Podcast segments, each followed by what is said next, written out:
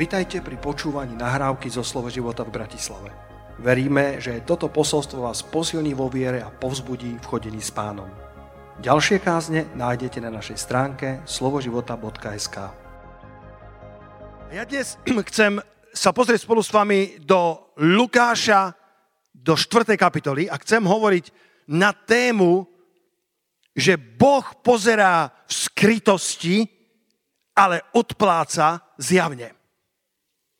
Boh nazerá na naše životy v skrytosti, boh, boh, boh vidí v skrytosti, Boh je v skrytosti, ale odpláca nie v skrytosti, ale zjavne. A tak to, čo robíme počas týchto týždňov, je v skrytosti, aby sme jedného dňa mohli povedať, toto hospodin urobil v mojom živote takto, takouto dobrotou odplatil, ktorá je zjavná. A v Lukášovi vo 4. kapitole nachádzame nášho pána. Koľko z vás milujete nášho pána Ježiša? Koľko z vás myslíte, že je najlepším príkladom služobníka Božieho? Náš pán v Lukášovi vo 4. kapitole mal okolo 30 rokov a bol to Boží syn. A predsa ho pán vedie na púšť. Vo verši 1 čítame a Ježiš plný Svetého Ducha, to mám počiarknuté, vo svojej Biblii plný Svetého Ducha. Amplified eh, preklad dodáva, že bol plný Ducha Svetého a bol v dokonalej komunikácii s Duchom Svetým. Pán Ježiš bol dokonalý v tom, ako spolupracoval s Otcom, ako spolupracoval s Duchom Svetým. A predsa čítame, že keď sa navracia od Jordána, tak za 40 dní bol vodený duchom na púšti, alebo bol vedený duchom na púšti a potom počas obdobia púšte bol vodený duchom na tej púšti a tam bol pokúšaný od diabla, bol pokúšaný od nepriateľa. Napriek tomu, že bol plný Ducha Sveta a bol v dokonalej komunikácii s Duchom Svetým, predsa ho ten istý Svetý Duch vyvádza na púšť, aby, aby hľadal pána, aby aby sa stretával s otcom, aby, aby načerpal silu pre svoju službu, aby v skrytosti urobil to, čo je potrebné na to, aby mohol byť odplatený zjavne. A po 40 dní na tejto púšti e, vieme, že, že pil tekutiny, pil vodu, pretože vo verši 2 čítame, že nejedol ničo v tých dňoch a keď sa skončili, napokon zlačnel. Nečítame, že vysmedol, preto sa domnievame, že, e, že pil tekutiny, ale teda e, bol 40-dňový úplný post, pretože napokon zlačnil a diabol ho pokúša, hovorí, ak si Boží syn, povedz tomuto kameňu, aby sa stal chlebom. Chcel ho, chcel ho pokúšať, ale Ježiš bol živý z toho, z toho chleba Božej prítomnosti, z toho chleba Božího slova. Ježiš bol vedený duchom na púšť napriek tomu, že bol plný Svetého ducha. A keď sa po 40 dňoch tohto zápasu a tohto hľadania Božej tváre vracia, tak vo verši 14 čítame úplne iné vyjadrenie tohto istého Ježiša, kde čítame, že Ježiš sa navrátil v moci ducha do Galileje. Všimni si ten, tú koreláciu plný ducha v moci ducha s dokonalou komunikáciou s Duchom Svetým a navrácia sa z, toho, z tej púšte v moci ducha do Galileje a rozniesol sa o ňom chýr po celej okolnej krajine. Niečo, čo robil v skrytosti, sa potom manifestovalo zjavne. A my chceme, aby na Slovensku bolo meno Ježiš známe po celej okolnej krajine. My chceme, aby meno Ježiš bolo známe v Bratislave a po celej Európe. A predtým, ako jeho meno bude známe, jeho církev potrebuje byť dobrá v skrytosti. Pretože náš samotný pán, ktorý bol dokonalej komunikácii s Duchom Svetým, kde my asi nie sme nikto z nás a predsa bol vedený na púšť, o čo viac aj my potrebujeme tieto skúsenosti a hľadať pána na týchto, tak povediac, púšťach, aby sme sa mohli navrátiť vo verši 14 aj my, plný moci Svetého Ducha. Pretože to, čo potrebuje církev, je byť plná Svetého Ducha, ale zároveň plná moci Svetého Ducha. Pretože tento svet je, je krvácajúci svet. A tento svet potrebuje kresťanov, ktorí poznajú svojho pána a vedia, ako pomôcť ľuďom v moci Ducha Svetého. A možno, že post je s takým, takým strateným umením církvy. Kedy si dávno kresťania sa veľa postili. Môj obľúbený autor Kenneth Hagin sa postieval um, trikrát do týždňa, pravidelne. Uh, Charles Finney, pozná niekto toto meno? Charles Finney?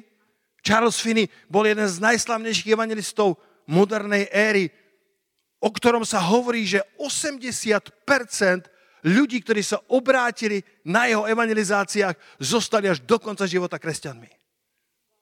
80%, čo je nesmierne vysoké číslo Neboli to ľudia, ktorí zdvihli ruku na, na, na modlitbu obrátenia, ale boli to tak dramatické, premenené životy, že, že niekedy celé mestá sa vydávali pánovi. Zatvárali sa krčmi, pretože nikto do nich nechodil. Takéto obrátenia prišli a Charles Finney častokrát hovoril o tom, ako Svetý duch ho navštevoval so svojou mocou a hovorí, že keď kázal a, a, a ľudia až tak nereagovali na výzvu na spasenie, alebo cítil, že mu chýba moc, cítil, že mu chýba pomazanie, tak si oddelili jeden alebo dva dní na post a modlitbu a pomazanie sa vrátilo späť. Reinhard Bonke, ktorý nás predišiel k pánovi pred niekoľkými rokmi, tak hovorí, že tie obrovské zázraky v afrických evangelizáciách, jeden z dôvodov je, že ľudia častokrát cestujú celé dni, ba týždne, aby sa dostali na tie evangelizácie. Taký hlad mali po Bohu a povedal, pretože ľudia niečo obetujú, tak Boh vylieva zo svojej slávy na tých evangelizáciách. My žijeme v tak komfortnej generácii, že nechceme obetovať nič a chceme všetko, čo Boh má pre nás. Ale Bonke hovorí, títo ľudia častokrát naložia na voz svoju rodinu a cestujú dva týždne, aby sa dostali na to miesto a keď už tam príde e, ten človek, tak jeho srdce je tak otvorené a Boží duch pozná ten hlad v srdci človeka. Boží duch rozpozná tú vášeň v srdci a rád takúto vášeň navštevuje a nasycuje takýto hlad. Chýr o ňom sa rozniesol po celej okolnej krajine. Ježiš bol plný Ducha Sveto, ale nikto o tom nevedel, ale po 40 dňoch modlitby a postu sa vracia v moci ducha do Galileje a odrazuje fenoménom celej krajiny. Vo verši 15, Lukáš 4.15 čítame, že učil v ich synagógach a všetci ho oslavovali. Ešte raz všimni si to prepojenie veršov 1 až 14. Verejná služba môže byť len taká kvalitná, aký je kvalitný náš vnútorný život. Naše vnútorné zápasy sú dôležité. Môžeš pozbudiť bližná a povedať mu, tvoje zápasy sú dôležité. Tvoje zápasy sú dôležité. Sám pán mal svoje vnútorné zápasy na púšti, kedy diabol prichádza a hovorí, ak si Boží syn, Diabol dobre vedel, že rozpráva so svojim stvoriteľom. Ale keďže zobral na seba ľudskú podobu, tak ho pokúša a hovorí, naozaj si Boží syn. Naozaj si to, čo o tebe hovoril prorok Izajáš. Naozaj si to, čo o tebe predpovedali proroci. Teraz si hladný, teraz si slabý, teraz si zraniteľný. Ak si Boží syn, tak povedz týmto kameňom, aby sa stali chlebom. Koľký z vás viete, ako odpovedal pán Ježiš? Je napísané. Počas tohto postu, počas tohto obdobia hľadaj Božie slovo, uč sa Božie slovo, aby si sa stal zručným v slove spravodlivosti. Židom 5. kapitola, myslím, že verš 14, aby si bol skúsený v slove spravodlivosti. Pretože keď nepriateľ, diabol prichádza a pokúša nášho pána slovom Božím, ktoré prekrúca. Kdeže to je? V Matúšovi 4. kapitole, tam som si to vyhľadal, tam to znie ešte, ešte tak eh, vypuklejšie, alebo tak zrozumiteľnejšie. Hovorí mu od verša 6 v Matúšovi 4, ak si Boží syn, vrhni sa dole, vedie napísané svojim anielom prikáže o tebe a vezmu ťa na ruky, aby si si neuderil nohu o kameň. A to je fakt napísané. To je fakt napísané, myslím, že v Žalme 91 je napísané, že anieli ťa chytia, aby si sa neuderil o skalu. Diabol použil vo svojom chytráctve Božie slovo, aby pokúšal nášho pána. Ale Ježiš poznal Božie slovo dostatočne na to, aby neprijal jeho povrchný výklad. A povedal, napísané je však aj, nebudeš pokúšať pána svojho Boha je tiež napísané. Ježiš poznal Božie slovo tak kvalitne, že neprijal jeho povrchný výklad, pretože povedal, OK, to je napísané, ale takisto je napísané. Je napísané aj, je napísané tiež, nebudeš pokúšať pána svojho Boha. Dnes žijeme v dobe YouTube a na YouTube nájdeš čokoľvek. Z mojej pastoračnej skúsenosti kresťania majú relatívne nízky level rozpoznania. Ako ako správne spracovať všetky informácie, ktoré len tak ľahko vážne idú cez internet.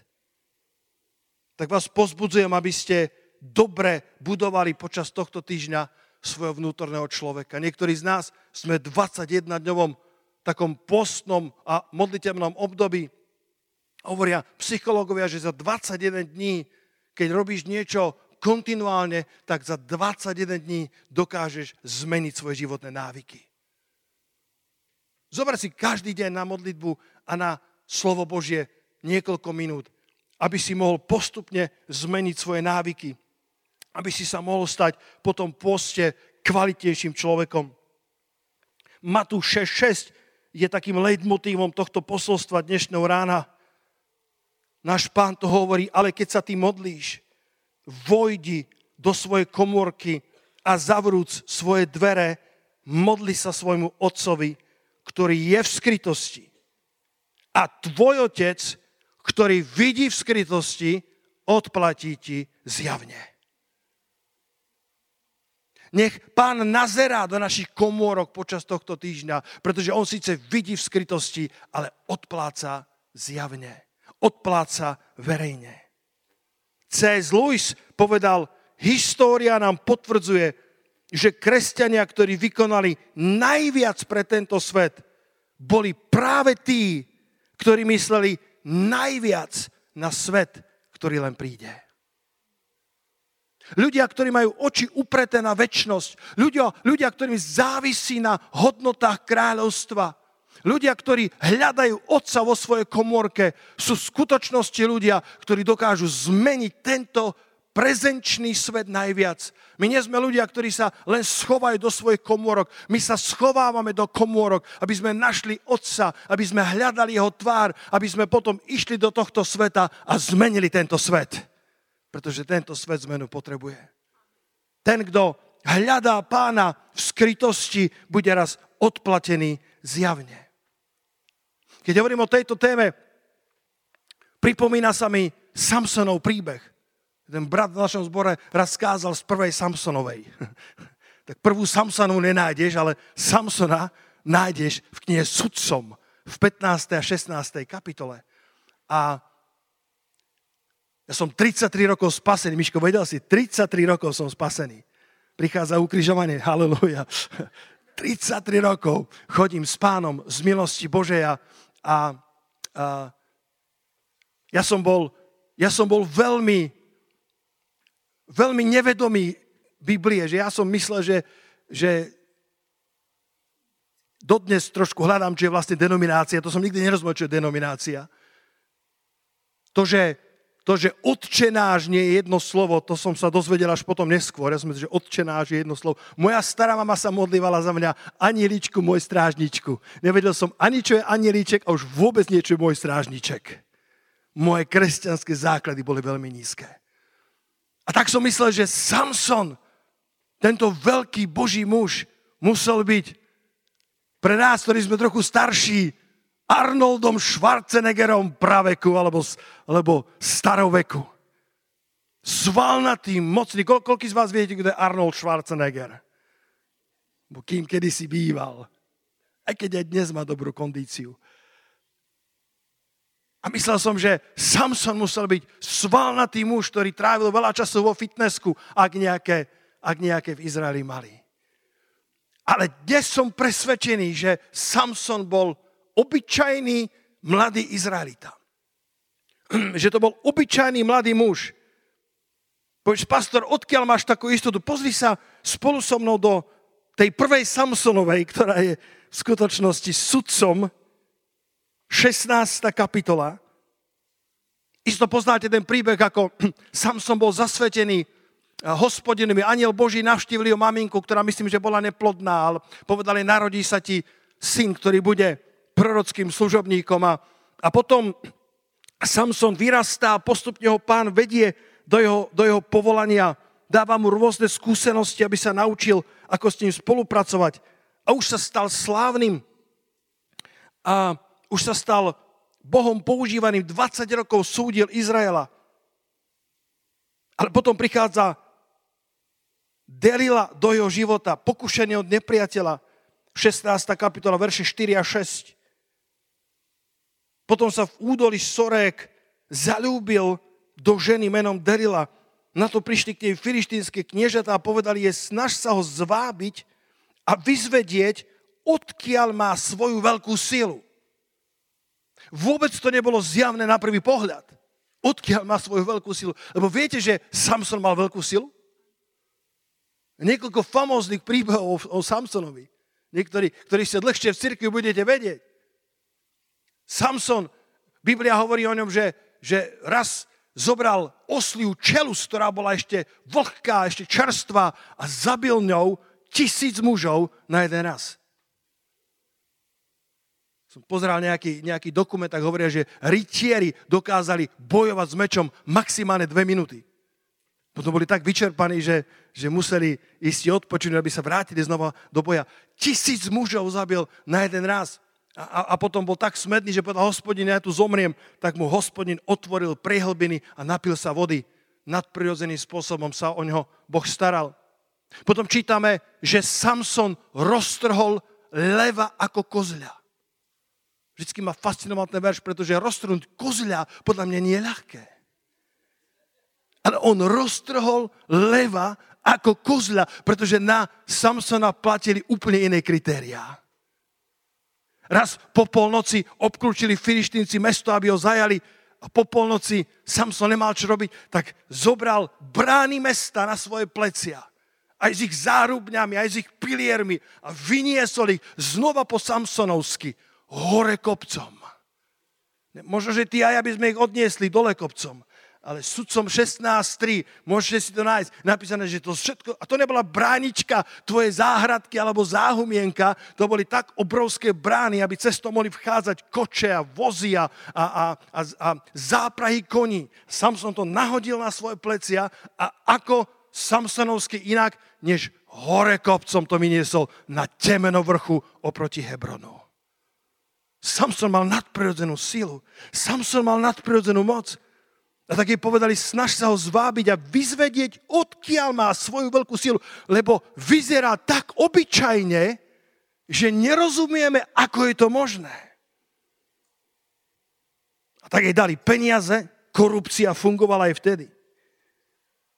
A Delila vo verši 6 nalíhala na Samsona a povedala, povedz mi, v čom je tvoja veľká sila a čím ťa treba zviazať, aby ťa ovládli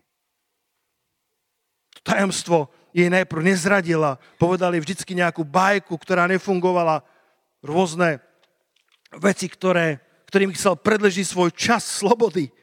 Ale nakoniec čítame, že sa nechal zviesť a zmanipulovať a odhalí jej celé svoje tajomstvo.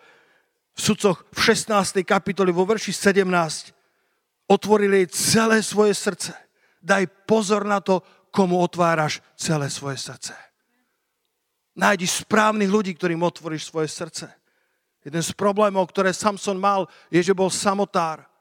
Nenašiel dobrých spolupracovníkov. 20 rokov súdil Izraela. 20 rokov bol rešpektovaným Božím mužom.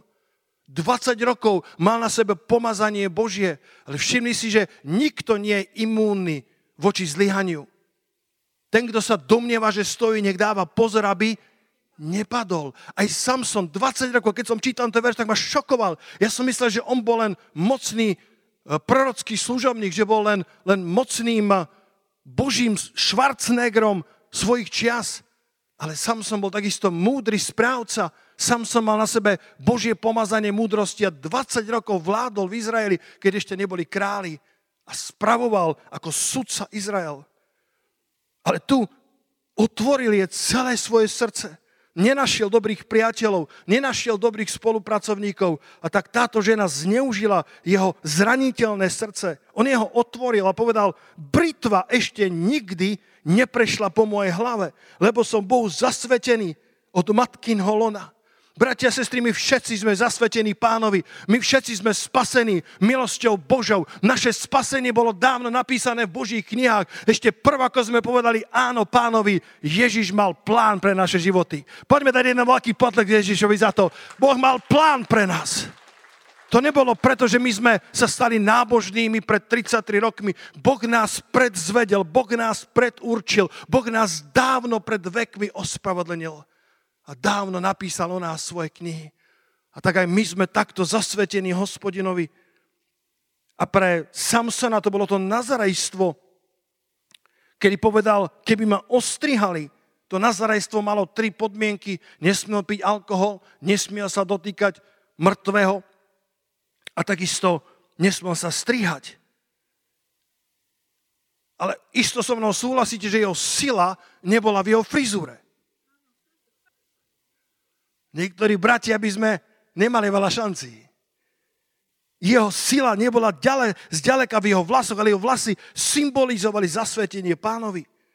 Povedal, keby ma ostrihali, opustila by ma moja sila, oslabol by som a bol by som ako všetci ostatní ľudia.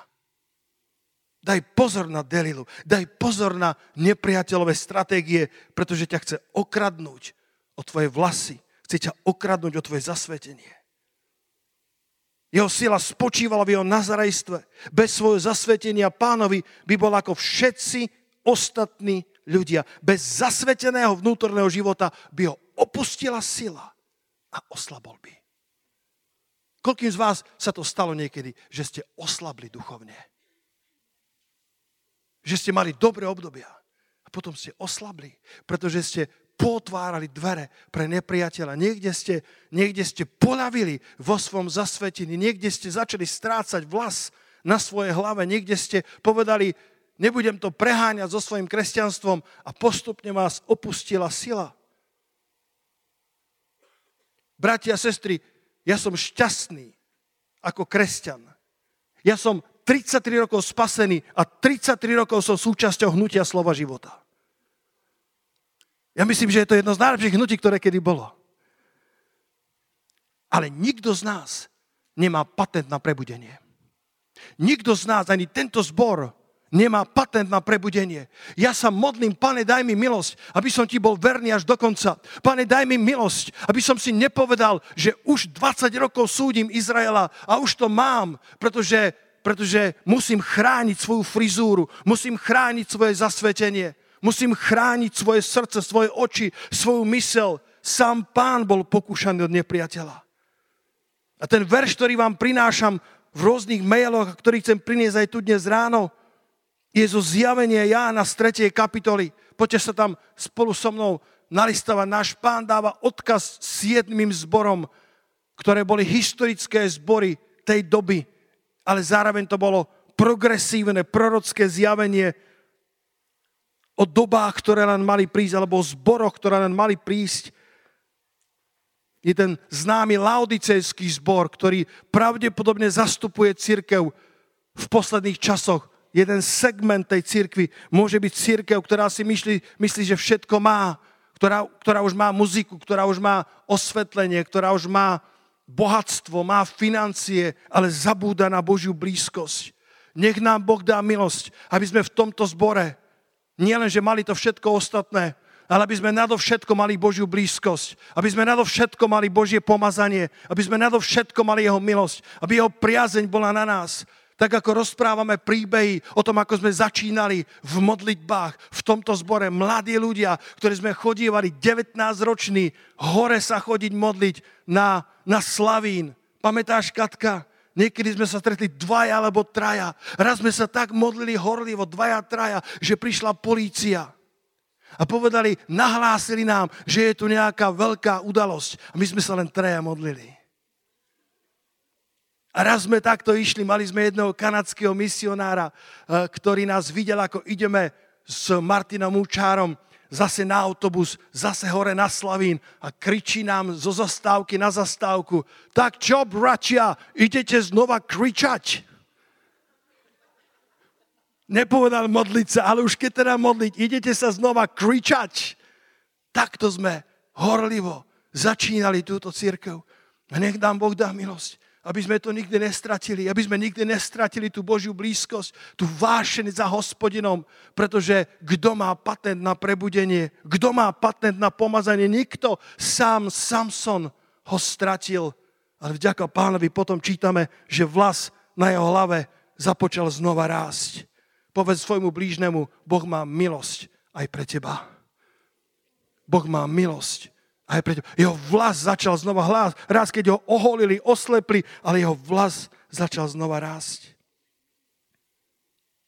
Ale je, je iný zbor z tých siedmých, ku ktorému pán je bezvýhradne pozitívny, ku všetkým má nejaké výhrady, ale ten jeden zbor je filadelfský zbor, čo si inak prekladá ako bratská láska. A vo verši 8 hovorí, znám tvoje skutky. Hľadal som pre tebo otvorené dvere a nikto ich nemôže zavrieť, lebo máš malú moc. Aká zvláštna kvalifikácia, aký zvláštna podmienka. Dávam ti otvorené dvere, lebo máš malú moc. My dnes hľadáme veľkú moc. My dnes hľadáme, kto má viac ľudí. My dnes hľadáme, kto má viac followerov, kto má viac lajkov, ale Boh hovorí, dobre, Filadelfský, vy máte malú moc, ale ostríhali ste, zachovali ste moje slovo a nezapreli ste moje mena. A tak som pred vami dal otvorené dvere, ktoré nikto nedokáže zavrieť. Ekumenicky hovorí, hoci máš málo síl. Botekov hovorí, hoci nie si veľmi silný. Hoci máš malú moc, ale zachoval si moje slovo a nezaprel si moje meno. O ostatné sa postarám ja a otváram veľké otvorené dvere, ktoré nikto nedokáže zavrieť. Ja chcem v roku 2023 iba tie otvorené dvere, ktoré mi otvorí hospodin. Lebo ak ich otvorí on, nikto ich nedokáže zatvoriť. Ja nepotrebujem kopať do dverí, aby som sa dostal niekam. Ja som šťastný v hospodinovi tam, kde som. Ja nepotrebujem vykopávať dvere, aby som mal trošku viacej followerov, mal trošku viac potlesku. Na čo mi to je? Ja radšej zostanem ako Samson v tej malej moci, ktorý, ktorý si uvedomil, ak mi zoberú nazarejstvo, budem ako všetci ostatní muži. Nemám žiadnu svalovú hmotu, ktorá by ma prevyšovala od ostatných. Sám v sebe nedokážem roztrhnúť ani len kozla, nie je to ešte levá. Ale ak pôjdem ak pôjdem s pánom, ak pôjdem v tom zasvetení, v tom nazarejstve, ak si budem dobre strážiť svoju frizúru, dobre strážiť svoj vlast, dobre strážiť svoje zasvetenie, tak potom Boh hovorí, síce máš málo síl, síce máš nedostatok talentov na to, aby si sa dostal do týchto dverí, ale ak ja ti ich otvorím, tak sa do nich dostaneš a nikto ich nedokáže zatvoriť. Nikto to nepredbehne. Môžeš mať v tomto roku takú, také požehnanie, že budeš prosperovať ako v žiadnom inom roku doteraz. Môžeš mať také pomazanie v tomto roku, že Boh ti dá múdrosť na rozhodnutia, na ktoré by si múdrosť nemal v roku 22. Ak, ak ti Boh dá viac múdrosti, môže ti otvoriť dvere, ktoré doteraz otvoriť nemohol. Kto na to povie Amen? A niekedy je to malá poslušnosť, tam, kde ťa nevidí nikto, v skrytosti ktorá ti potom dáva verejnú odplatu, ktorá je zjavná. Niekedy sú to veci, ktoré, ktoré sa nebudú písať vo výčasnom živote. Veci, ktoré nedáme na internet. Veci, ktoré sa, sa, sa bojíš s kýmkoľvek zdieľať, lebo sú príliš intimné. A predsa tieto veci rozhodujú o tvojej verejnej kvalite. Niekto mi preposlal jeden fantastický príbeh a ja vám ho musím prerozprávať. Ja som plakal, som si ho vypočul niekoľkokrát a kedykoľvek som si ho vypočul, som plakal. A je to o jednej misionárskej rodine zo Švédska, paradoxne. je, je, to, je to príbeh, ktorý nepochádza z Livec Ort, ale je to príbeh, ktorý je známy v misijných kruhoch. A volali sa David a Svea Flúdovci. V roku 1921. Mám aj ich fotku, ak môžete dať na obrazovku, aby, aby ste sa vedeli lepšie zžiť s touto, s touto misionárskou rodinkou. Vycestovali do belgického Konga. V tom čase sa to tak volalo v Afrike a mali veľkú tužbu misionárčiť a priniesť evanílium tým Afričanom, kde nikto nepoznal pána. A boli v takom centre, kde sa stretávala tá misijná organizácia. Veľa sa modlili aj spolu s ďalším párom Eriksonovcov. A tak cítili, že nemajú zostať v tej centrálnej časti, kde bolo veľa misionárov, a že majú vycestovať niekde na perifériu toho Konga, kde žiadny misionár nešiel. A po rozhovore so svojimi nadriadenými nakoniec vycestovali a prišli do odlahlej dediny a náčelník tej dediny povedal, ja vás tu nechcem. Ja nechcem, aby ste kazili naše božstva a odmietol ich prijať. A tak asi kilometr alebo kilometr a pol od tej dediny si niekde na kopci postavili dve chatrče, rodina Flúdovcov a Eriksonovcov. A jediné, čo im náčelník dovolil, bolo, že jeden mladý černošský chlapec im dvakrát do týždňa nosieval do tých chatrčí vajíčka a sliepky a predával. Inak nesmeli vstúpiť do dediny. A tak sa veľa modlívali, ale nevideli žiadny prielom. A táto Svea Flúdová merala len 143 cm, hovoria historické záznamy. Malá ženuška. A otehotnela. A tak celé toto misijné malé osadenstvo sa radovalo, že Boh im dá radosť a, a keď mala porodiť svoju, svoju, svoje dievčatko, tak myslím, že dokonca ešte dostali nejakú maláriu alebo niečo podobné a porodila, ale o pár hodín na to zomrela. Neprežila ten porod. Možno, že ešte nemali všetky schopnosti, ako bojovať duchovnými zbraniami. Možno nemali všetko vyučovanie, nevieme detaily, ale narodila sa malá Aina, alebo Eina. Ale otec, manžel Dávid bol tak zdevastovaný, že keď pochoval svoju manželku, tak povedal tým Eriksonovcom, vezmite moju Ejnu, ja viac nemôžem slúžiť Bohu, ktorý mi zabil moju manželku. A presťahoval sa späť do Škandinávie a zanevrel na Boha. Ale predtým, ako táto Svea zomrela, tak povedala, pane, keď nemôžeme kázať Krista v dedine, daj mi aspoň tohto mladého chlapčeka, Afričana, ktorý nám nosí jedlo. A naozaj tesne predtým, ako porodila, chlapec sa obrátil. Mali prvého obrátenca a jediného. A tak malá Ejna bola odovzdaná do rúk Eriksonovcov, ktorí o 8 mesiacov tiež zomreli na nejakú záhadnú chorobu.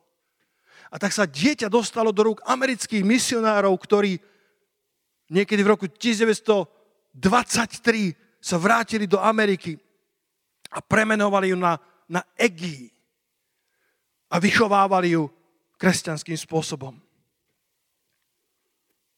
Malá Egi vyrástla, stala sa Božou ženou, vydala sa za pána Hursta, ktorý sa stal prezidentom Kresťanskej univerzity a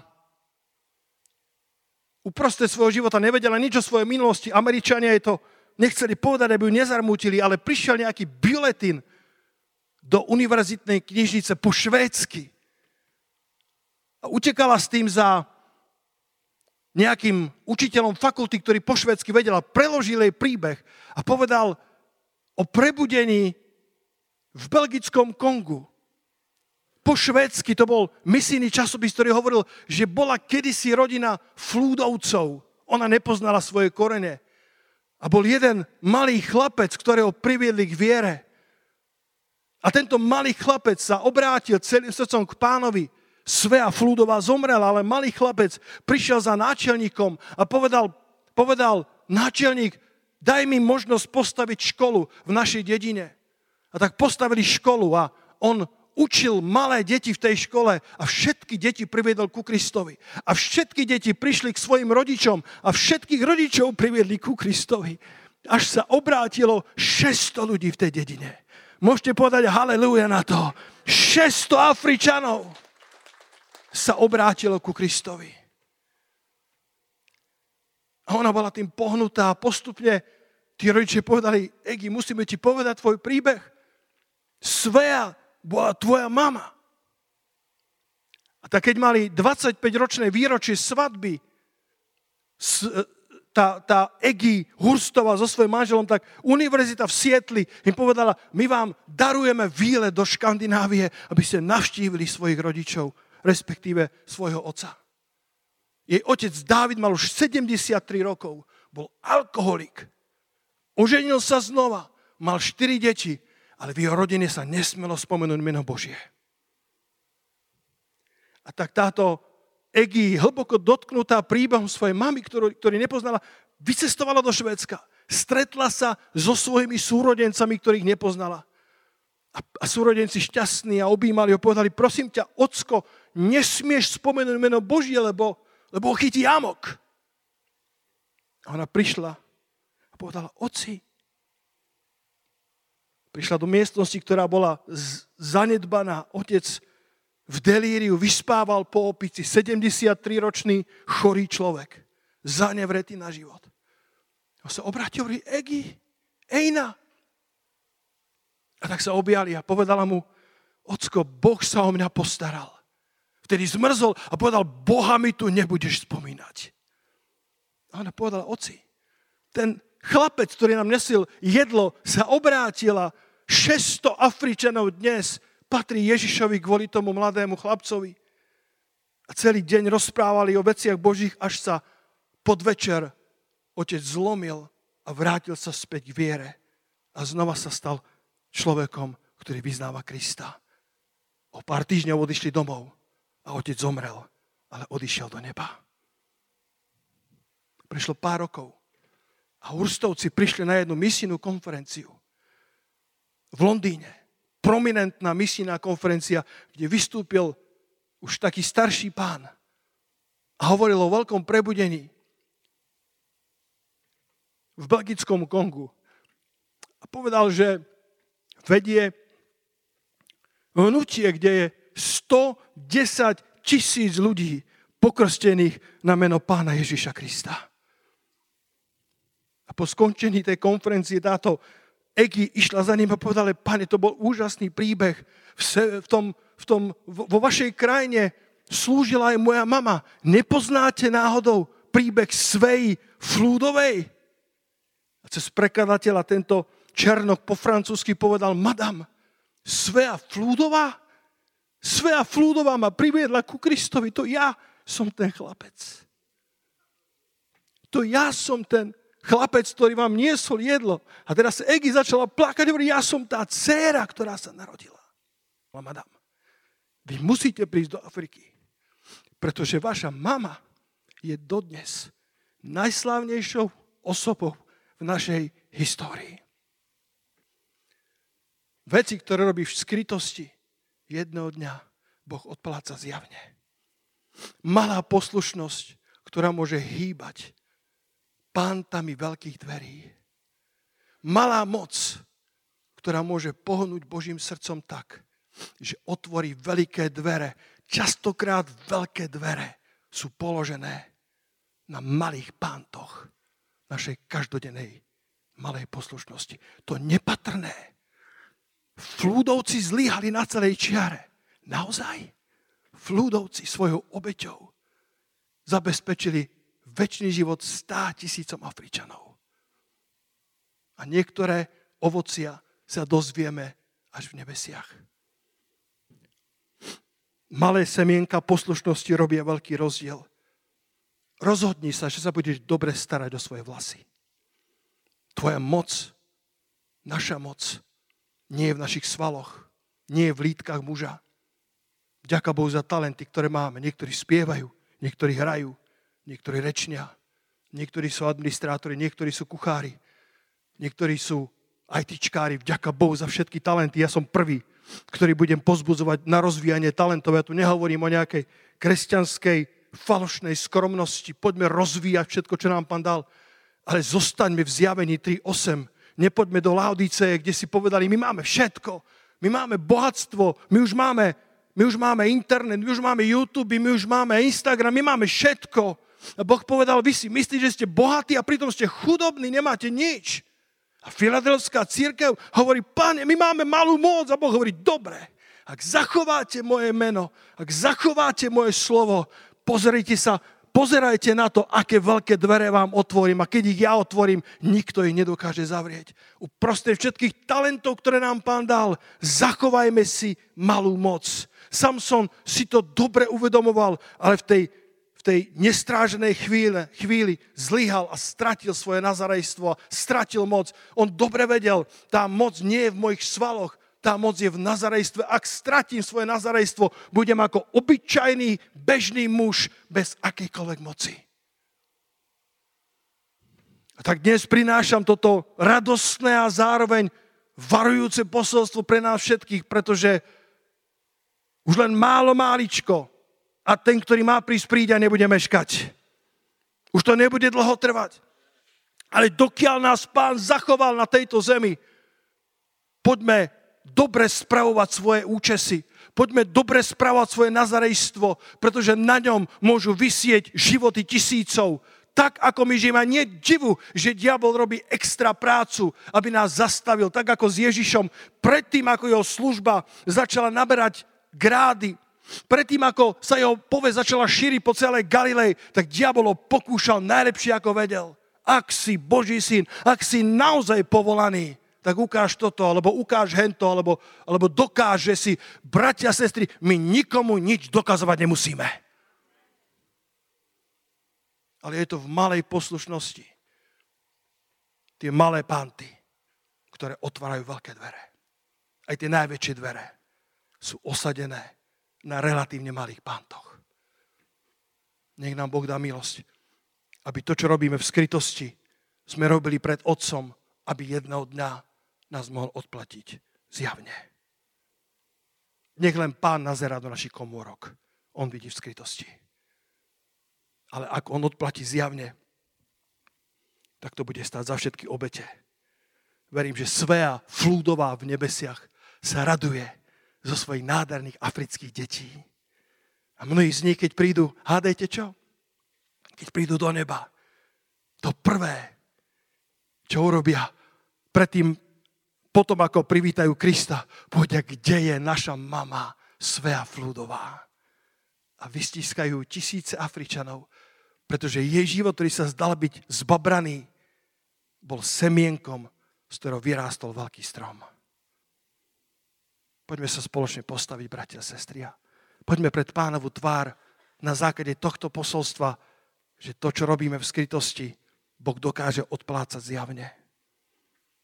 Nie každý príbeh bude takto dramatický, ale princíp zostáva rovnaký. Princíp toho, že posluchli pána, aj keď nevideli hneď ovocie. Princíp toho, že urobili správne rozhodnutie, aj keď sa zdalo, že to rozhodnutie nevedie k ničomu. Niekedy sme vedení iba požehnaniami. Niekedy sme vedení tým, že ak urobíme správne veci, musí to hneď priniesť požehnania. To nie je pravda. Niektoré správne veci neprinesú požehnania hneď. Oni spustia kaskádu požehnaní, ale možno, že najprv príde seba zaprenie a urobíš to nie preto, aby si získal požehnania, urobíš to preto, lebo príliš miluješ pána na to, aby si ho neposlúchal. Nie každá poslušnosť ti hneď otvorí veľké dvere. V dlhodobom meradle áno. Ale niekedy posluchneš pána a neuvidíš nič. No a čo? Niekedy budeš dávať a žiadna žatva nepríde. No a čo? Dávajte a bude vám dané. Ježiš nepovedal dávajte, aby vám bolo dané. Ježiš povedal dávajte. Buďte štedrí, buďte milujúci, buďte dávačmi vo svojich srdciach, pretože ja som taký pretože je blahoslavenejšie dávať, ako brať, povedal nás náš pán, tak preto dávajte, aby ste boli ako ja. A mimochodom, bratia a sestry, potom vám bude dané. Nedávajte, aby vám bolo dané. Dávajte a mimochodom bude vám daná dobrá miera, natrasená, utlačená, presypaná. Takú dajú do vášho lona. Poďte chváliči na pódiuma chvíľočku, poďme pred pánovu tvár. Ja viem, že v tomto veľkom zhromaždení sa nedá úplne ľahko spraviť komórka, ale myslím, že áno. Myslím, že môžeš svoje srdce zdvihnúť pánovi a ako povedal náš pán, zavri dvere svoje komórky a modli sa k otcovi. Pretože on je v skrytosti, ale to neznamená, že by nevidel. On je v skrytosti, on je v tom neprístupnom svetle, ako je napísané. Ten mocnára vladár, ktorý prebýva v neprístupnom svetle a predsa z toho svetla pozerá v skrytosti. Nazerá na naše životy. A je pripravený priniesť odplatu, ktorá bude zjavná. Či bude hneď, alebo neskôr, či bude v našej generácii, alebo v ďalšej, to je všetko v jeho režii, to je všetko v jeho rukách. Pane, daj nám milosť, aby sme ti boli poslušní v mále. Pane, daj nám milosť, aby sme dobre spravovali tie malé pánty, na ktorých si osadil veľké dvere tvojich príležitostí. Pretože evanilium, pane, musí byť kázané v týchto posledných časoch. Musí byť kázané evanilium kráľovstva. Pane, my nemôžeme len tak prežívať. Pane, my nemôžeme len tak žiť pre seba. My potrebujeme misijného ducha. My potrebujeme ducha štedrosti. My potrebujeme odvahu, pane, ako mali fludovci. A daj nám milosť, aby naše srdcia nikdy nezahorkli, aby sme vždy, pane, vo všetkom videli Tvoju ruku. Aby sme ťa vedeli chváliť, či sa nám darí, alebo sa nám darí menej. Aby sme Ti vždycky vzdávali vďaky, či už máme triumfy, alebo prechádzame údoliami, ako náš pán, keď prechádzal pokušeniami nepriateľa, tak si zachoval slovo Božie. Bol zručný v slove spravodlivosti. Vedel, je napísané, ale je napísané aj.